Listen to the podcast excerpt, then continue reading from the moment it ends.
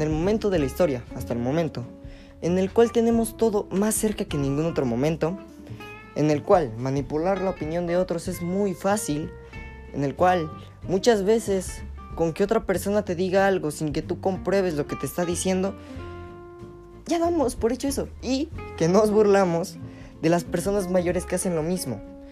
En ese momento, en, de hecho, en el año que más culero ha estado 2020, te tomas el tiempo para escuchar un podcast. Y gracias porque sea el mío. Pero, pero, ya que lo vas a escuchar, yo voy a darme la tarea de que mínimo te lleves algo.